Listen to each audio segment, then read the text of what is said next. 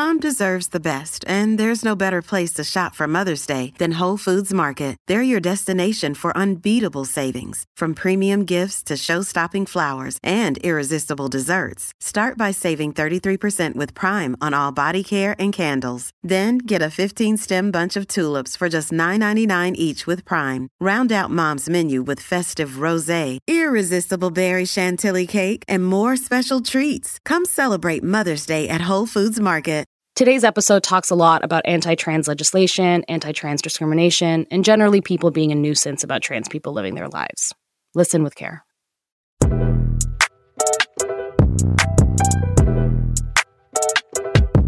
Welcome to The Waves, Slate's podcast about the terror of gender, feminism, and today, letting trans kids live a life of peace without having to think about Ne-Yo's hats. Every week, we talk about what fresh hell is being unleashed on the girls and the gays, the theys and thems, and anyone else similarly committed to a society free of cis male dominance. I'm your host, Scaachi Koul, and I just moved in down the block. You're cute. My parents are going away for the weekend, and I'm throwing a party. Do you want to come? Today, we have to talk about chess. And I'm as surprised as you are. I think we have maybe over indexed on caring about chess.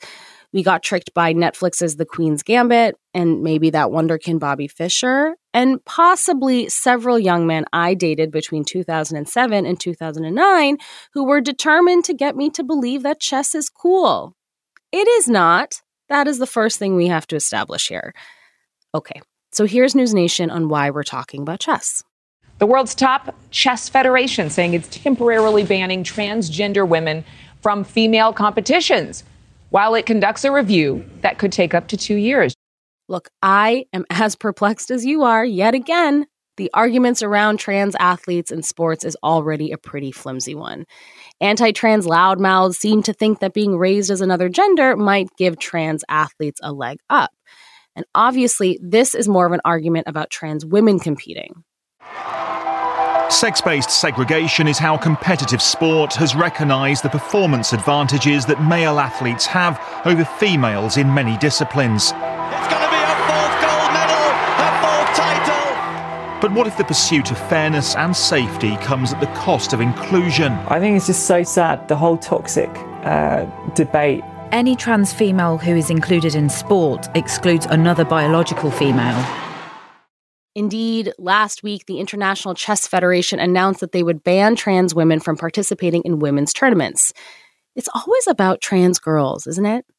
Whenever a trans exclusionary radical feminist, or TERF, for those of you who are not tracking J.K. Rowling's every move, argues about why trans people shouldn't compete among cis women in sports, it's always this particular argument.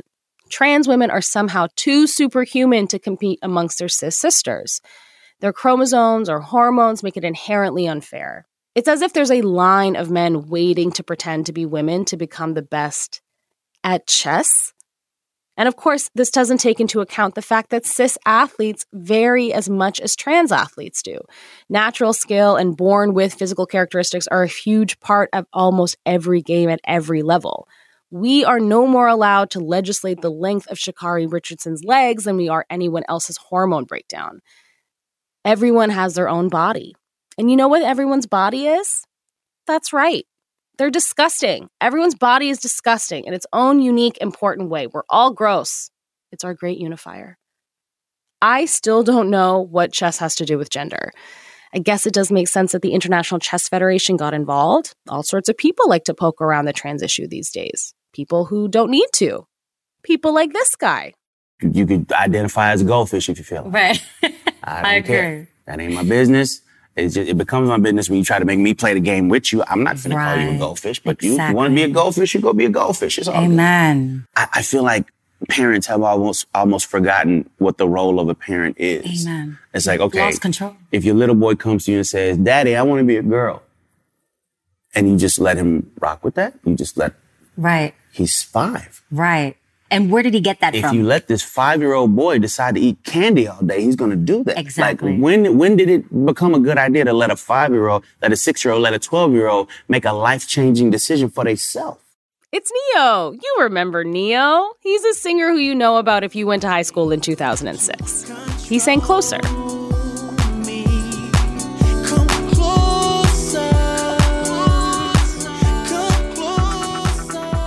Okay, good. Now it's also stuck in your head. But don't worry, he later gave a PR polished apology for comparing trans kids to identifying as a goldfish. Oh, and there's this recent interview with Grimes, Elon Musk's partner. They have a few kids together. I'm not sure when Elon found the time to procreate while burning billions of dollars on his vanity projects, but you know, rich people just seem to have more hours in the day. Anyway, Grimes was interviewed by Wired, where she seemed to go out of her way to defend Elon's anti trans tweets. Here's what she said Getting to the heart of what Elon says helps me get to the heart of what other people's issues are, because it's this Uber guy situation. And it came down to pretty much every way that you transition can cause fertility issues. I was like, okay, you don't hate trans people, you hate woke culture.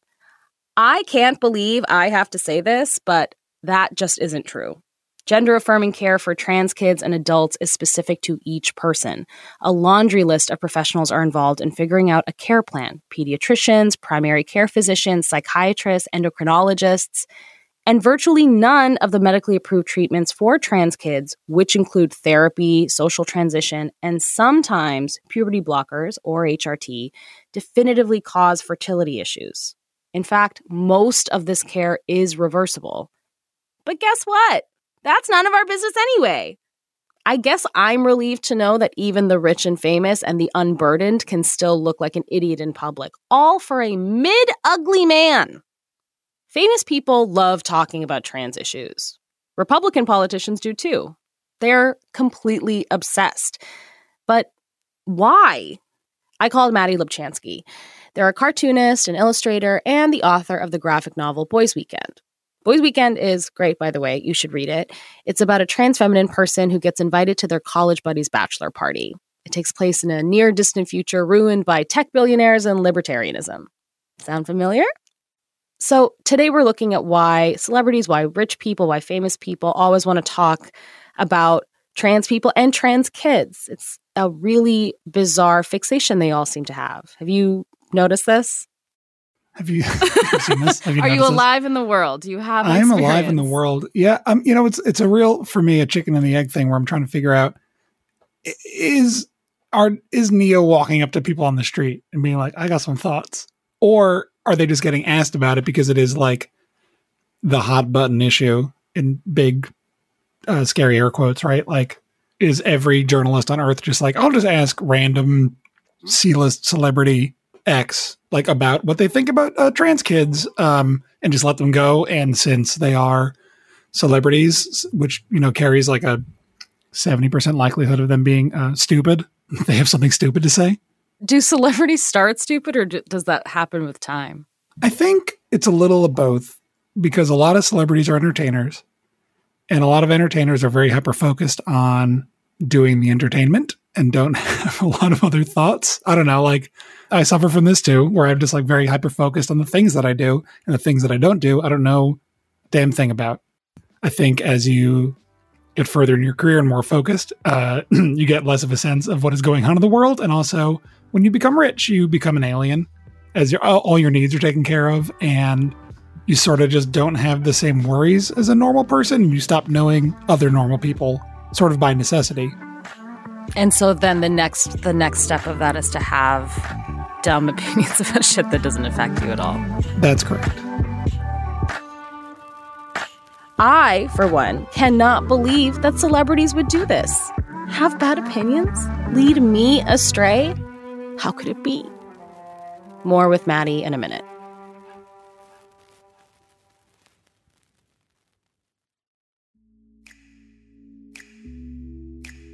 Hey, Waves listeners! If you're loving the show and want to hear more, subscribe to our feed. New episodes come out every Thursday morning. While you're there, check out our other episodes too, like last week's about how Drake let Megan Thee Stallion down. I'll never forgive him, and you won't either. And if you want to support this show or any of the shows you hear on Slate, consider joining Slate Plus. Members get benefits like zero ads on any Slate podcast, no hitting the paywall on the Slate site, and bonus content from shows like this one. To learn more, go to slate.com slash the waves plus.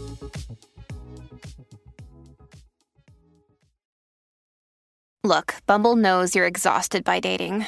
All the must not take yourself too seriously and 6 1 since that matters. And What do I even say other than hey?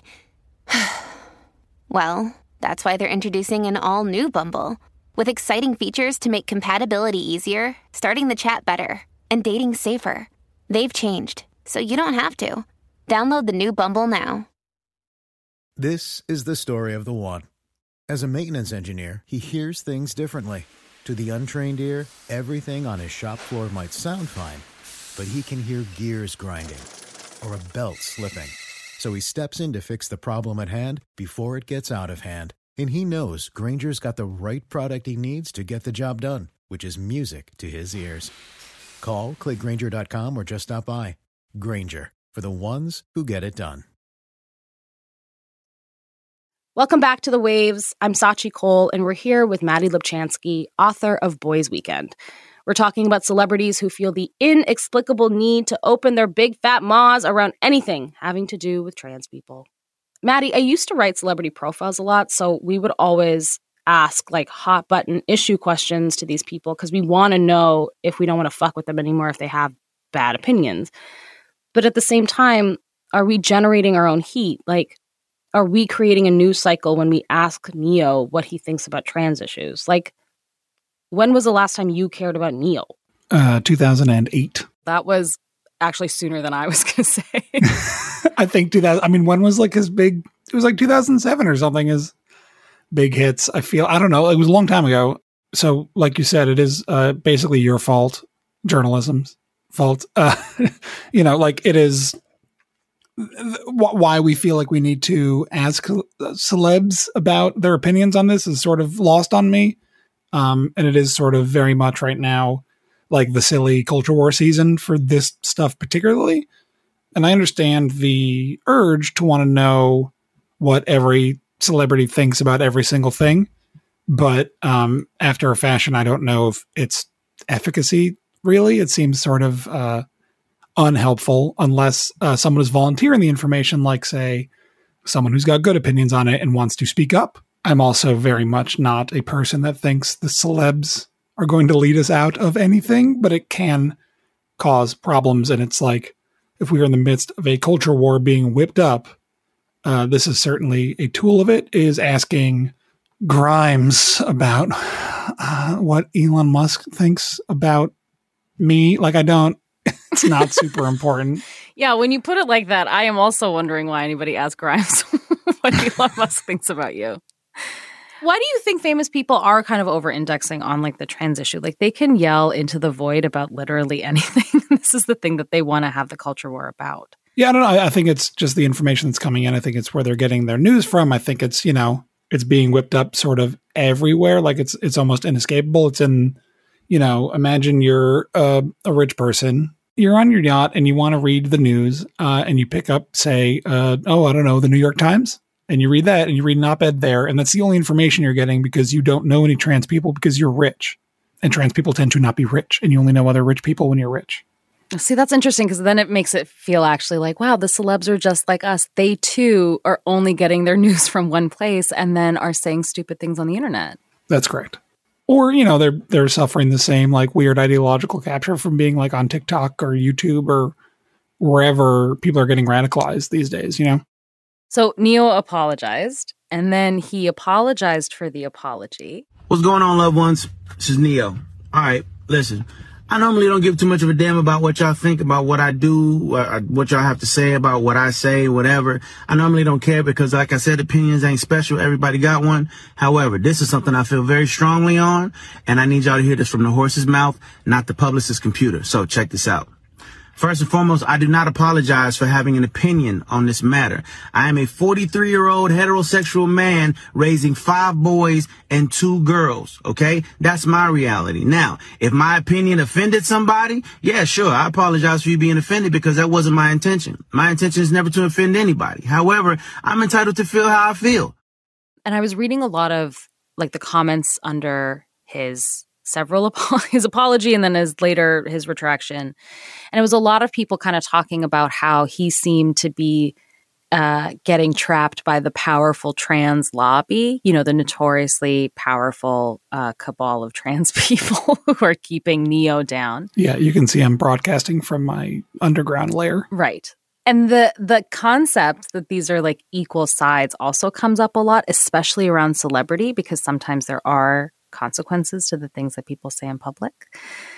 And I'm wondering if you thought a little about that as well, like the victimhood that celebrities have have en- engendered for themselves in this conversation. And I try to be sort of in my mind even handed about this, where it's like, okay, so say you are a celebrity, you cannot go outside. I saw a video the other day of LeBron James eating lunch, and there was a crowd around him, and you're just like trying to eat a sandwich. You know, like it's sort of your life becomes insane and sort of I imagine it breaks your psyche pretty seriously to be noticed wherever you go, to be hounded, whatever, like your life is managed by a bunch of people. It's easy to become very paranoid, insulated, surround yourself with people that only, you know, tell you the things you want to hear. The problem arises when we're then asking them to like lead us on issues, you know? And I think the victimhood mentality comes in when they are, they receive pushback. It triggers a sort of uh, a madness in them, I think is what happened. And you can see this happen I think that was like the big thing that I hate to do like Twitter review, but the thing that was so sort of like revolutionary about that as a platform originally was that a celebrity could like hear somebody say to their face, fuck off.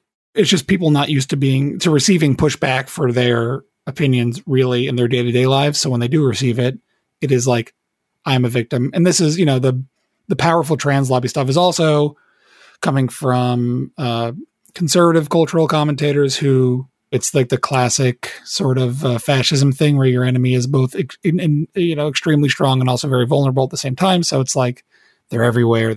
And the fact that queer people have some amount of cultural cachet uh, just because of uh, making all the art that everyone has ever liked the the cultural I'm, I'm hesitant to use the word power but the the sort of cultural power that queer people have is sort of to to all these con- to these conservatives very scary to them, or at least they pretend that it's scary, and that's also because most of them are failed screenwriters and actors. Cultural influence, at least, at least. Yes, that's Yeah. the word I was looking Yeah. for. Thank you. So I know most kids don't really care about Ne-Yo or like Elon or what they think about their gender identity. But I am wondering if these kinds of public statements from famous people makes an impact on trans kids, for teenagers, for people who are actually living these lives in question. This all feels like nonsense, but there there has to be like a tangible impact otherwise we wouldn't talk about it every time. Right. It contributes to, I think, especially for younger people, what celebrities are saying rings very loudly to them.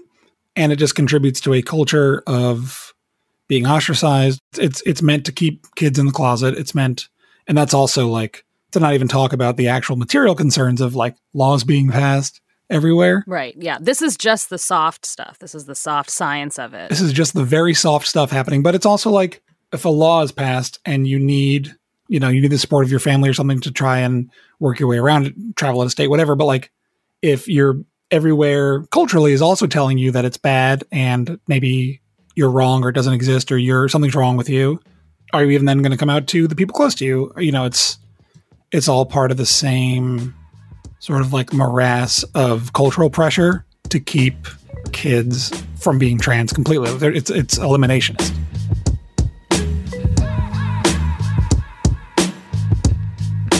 Okay, let's take a breather here. But first, I wanted to tell you about our Slate Plus segment.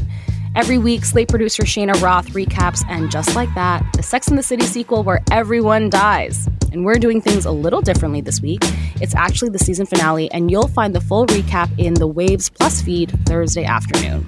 So don't worry when you get to the end of this episode and there's no plus segment. You'll get it. It's just taking a little extra time to bake.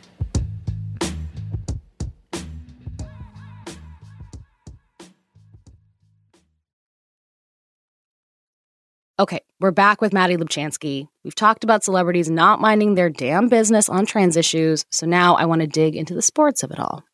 It seems like a lot of anti trans arguments in sports are about trans women in particular. Like, why do you think that is?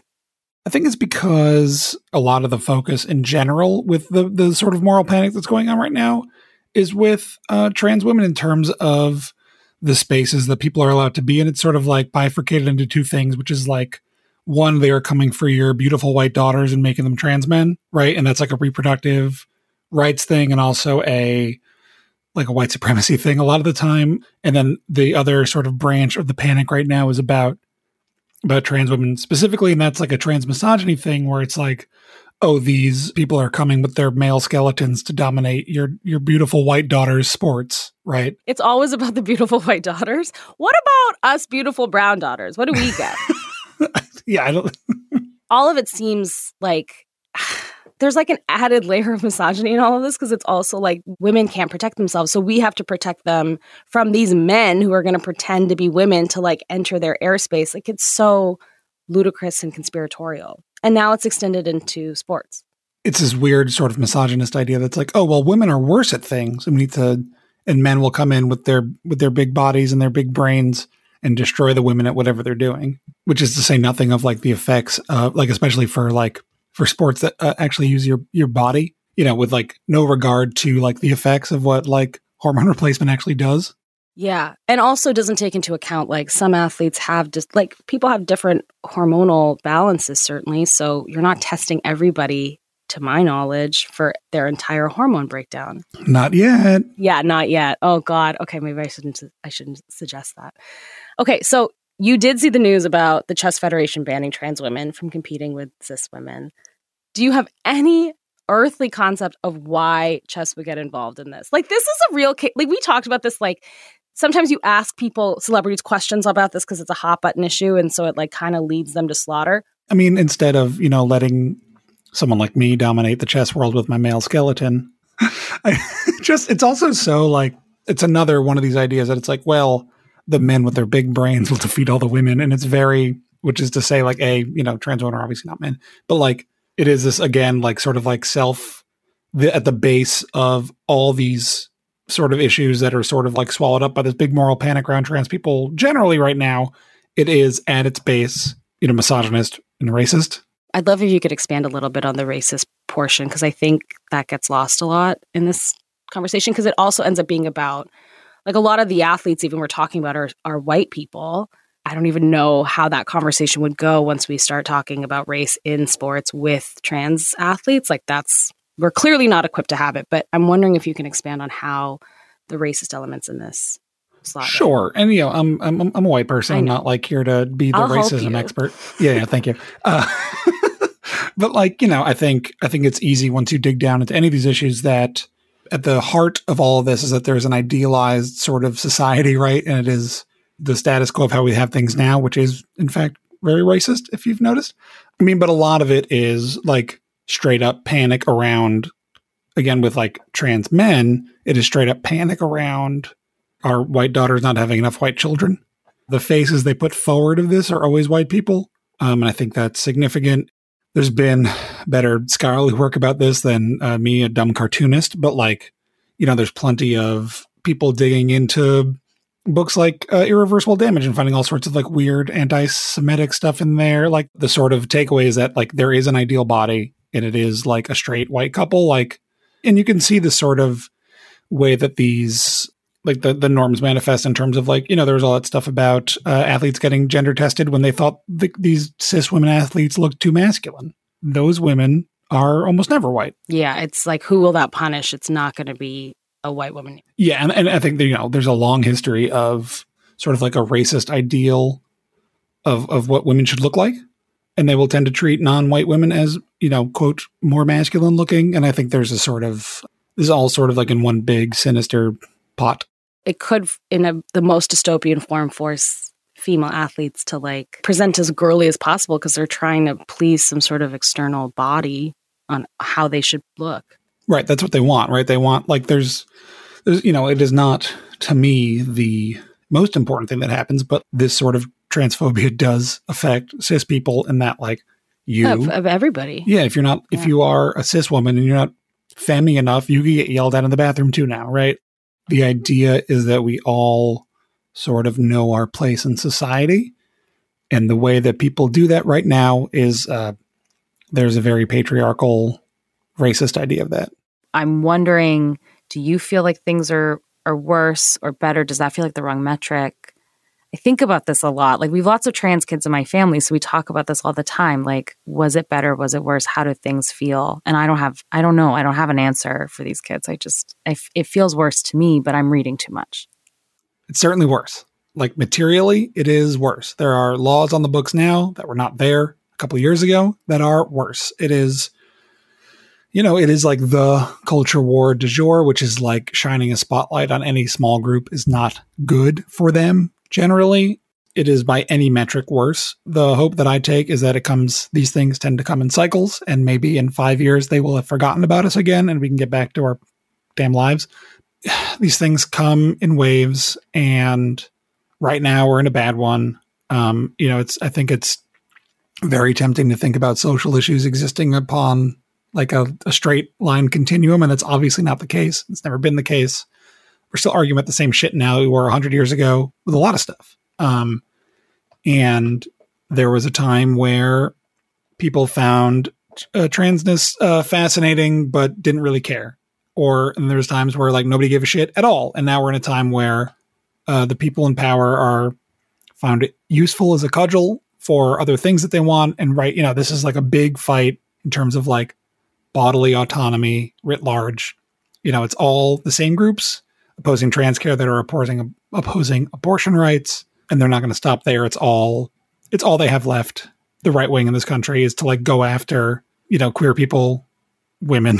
like that's all they've got. You know, their policies are clearly not doing it for people anymore. The thing that makes it better is collective action like i don't i don't know what else there is to say about it at this point and if you are a person that cares about this stuff to stand in solidarity with us. That's all we can do right now.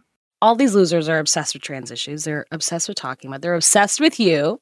So I guess I'm curious. Like, is there anything the rest of us can do to kind of counteract the obsession? Like, obviously, there obviously there are like questions around like what do we do in terms of community aid? We talked about that. Like, what like how do we do solidarity? I'm I'm talking specifically about like there is a kind of obsession about discussing it, and we live in an attention economy, and so I'm always wondering like how do I not pay attention to this, but give it enough attention because I know it's an evil? I think um, if someone in your life is talking to you about this stuff and says something fucked up, what I like to do is ask them what they mean by that and make them explain themselves. I have seen you do this on Twitter. Can you explain how this works? you know, you're talking to your friend or your dad or your boyfriend or something, and they say something weird about trans people. What I do is more like when pundits are doing it and they start sort of dancing around. Be like, what do you mean? What do you actually want to say? Like, what do you, you can't just like align what you actually, what your beliefs actually are. I would like to hear what you mean when you, when you like are, you know, I'm, I'm hard pressed to think of like an example right now without naming names. When they write these little articles about trans issues and like how they're boutique shit people don't care about that, like maybe we need to like compromise on, be like, what do you mean by compromise? What does that mean? What does compromising look like to you? Does it work? Does it work for Uh, you? no. I, I I'm only curious if it works for you. Like, does it make? How does it make you feel if you're? It makes me feel better to yell at a dipshit. Yes, that's true. That's that's cathartic. I think more effective in your sort of day to day life is if you like. Most people don't think about what they are saying in conversation, especially if they don't know about it, right? And I think if you if someone says something, even if it's not explicitly fucked up about trans people, if it's like you can tell that they are sort of just going along with something they read, you know, in the Times or saw on Fox News or whatever range of fucked up stuff there is about trans people out there right now. People d- are not used to being pressured or like experiencing pushback um, when they are just sort of like mouthing off about this kind of stuff. And I think even a gentle sort of normal pushback in your day to day life with people you know will hopefully make people start considering what they're saying, consider what they are reading, what they're watching, because they're definitely not thinking about it too hard because most people don't. I found the end of your book so hopeful, and so I'm wondering what what hope looks like for you right now. liberation, you know, bodily autonomy, healthcare on demand, that kind of stuff. the little stuff. Um, I mean, the hope for me is like, anyway, you slice it right now, like the community is a very good place to be in when you're in it. Um, like I feel a tremendous amount of love and solidarity from other trans people, from most other queer people. I think there's a lot of people in the last couple of years for most things and we're realizing that all we have is each other and that's how things get done, both changed and also like support. There's a lot of there's a lot of enthusiasm for things like mutual aid right now, still, especially within trans community. I think that is to me hopeful. My thanks to our guest, Mattie Lubchansky. You can buy Boys Weekend anywhere you like to get your books. Thanks, Mattie. Thank you for having me. As ever, we cap out today's episode with a little segment we call You Owe Me an Apology, wherein one of our listeners tells us about someone who owes them an apology. Today's guest is Josh Gondelman, a stand up comedian and television writer on strike. Off you go, Josh. My pettiest grievance, the one that I really feel like I need to air, is the with the TSA agent who, when I was flagged by the body scanning thing, patted me down and just went, Oh, your back is just very sweaty. You don't have to say that. I hope that this person, every time something is unpleasant about them, people point it out for the rest of time. Uh, until they apologize to me for pointing that out. I hope that every time someone doesn't want to go on a date with them, they point out what is undesirable about their personality or physique. And I, I, I hope that uh, whenever they whenever they choose a restaurant for dinner that their loved ones don't want to eat at, they're they're ridiculed mercilessly. Or even if they do want to eat there, I hope they're ridiculed mercilessly because that's what happened to me, right? I got the desired outcome, which was that I was deemed not a threat to United States security, which I was not. Uh, and then they still insulted me. That's what I want more than anything. I want this person to have a totally prosperous life where still people are constantly reminding them of the ways in which they're unpleasant. Josh has a great stand up special called People Pleaser. It's out now. If you see him, apologize to him, just in case. It sounds like he really needs it.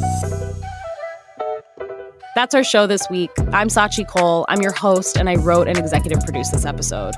The Waves is produced by Cheyna Roth. Daisy Rosario is our senior supervising producer. Alicia Montgomery is Slate's vice president of audio. We'd love to hear from you. Email us at thewaves at slate.com or find me on a plethora of social media platforms at SCAACHI. We want to hear your thoughts, your hopes, your dreams, and of course, about who owes you an apology.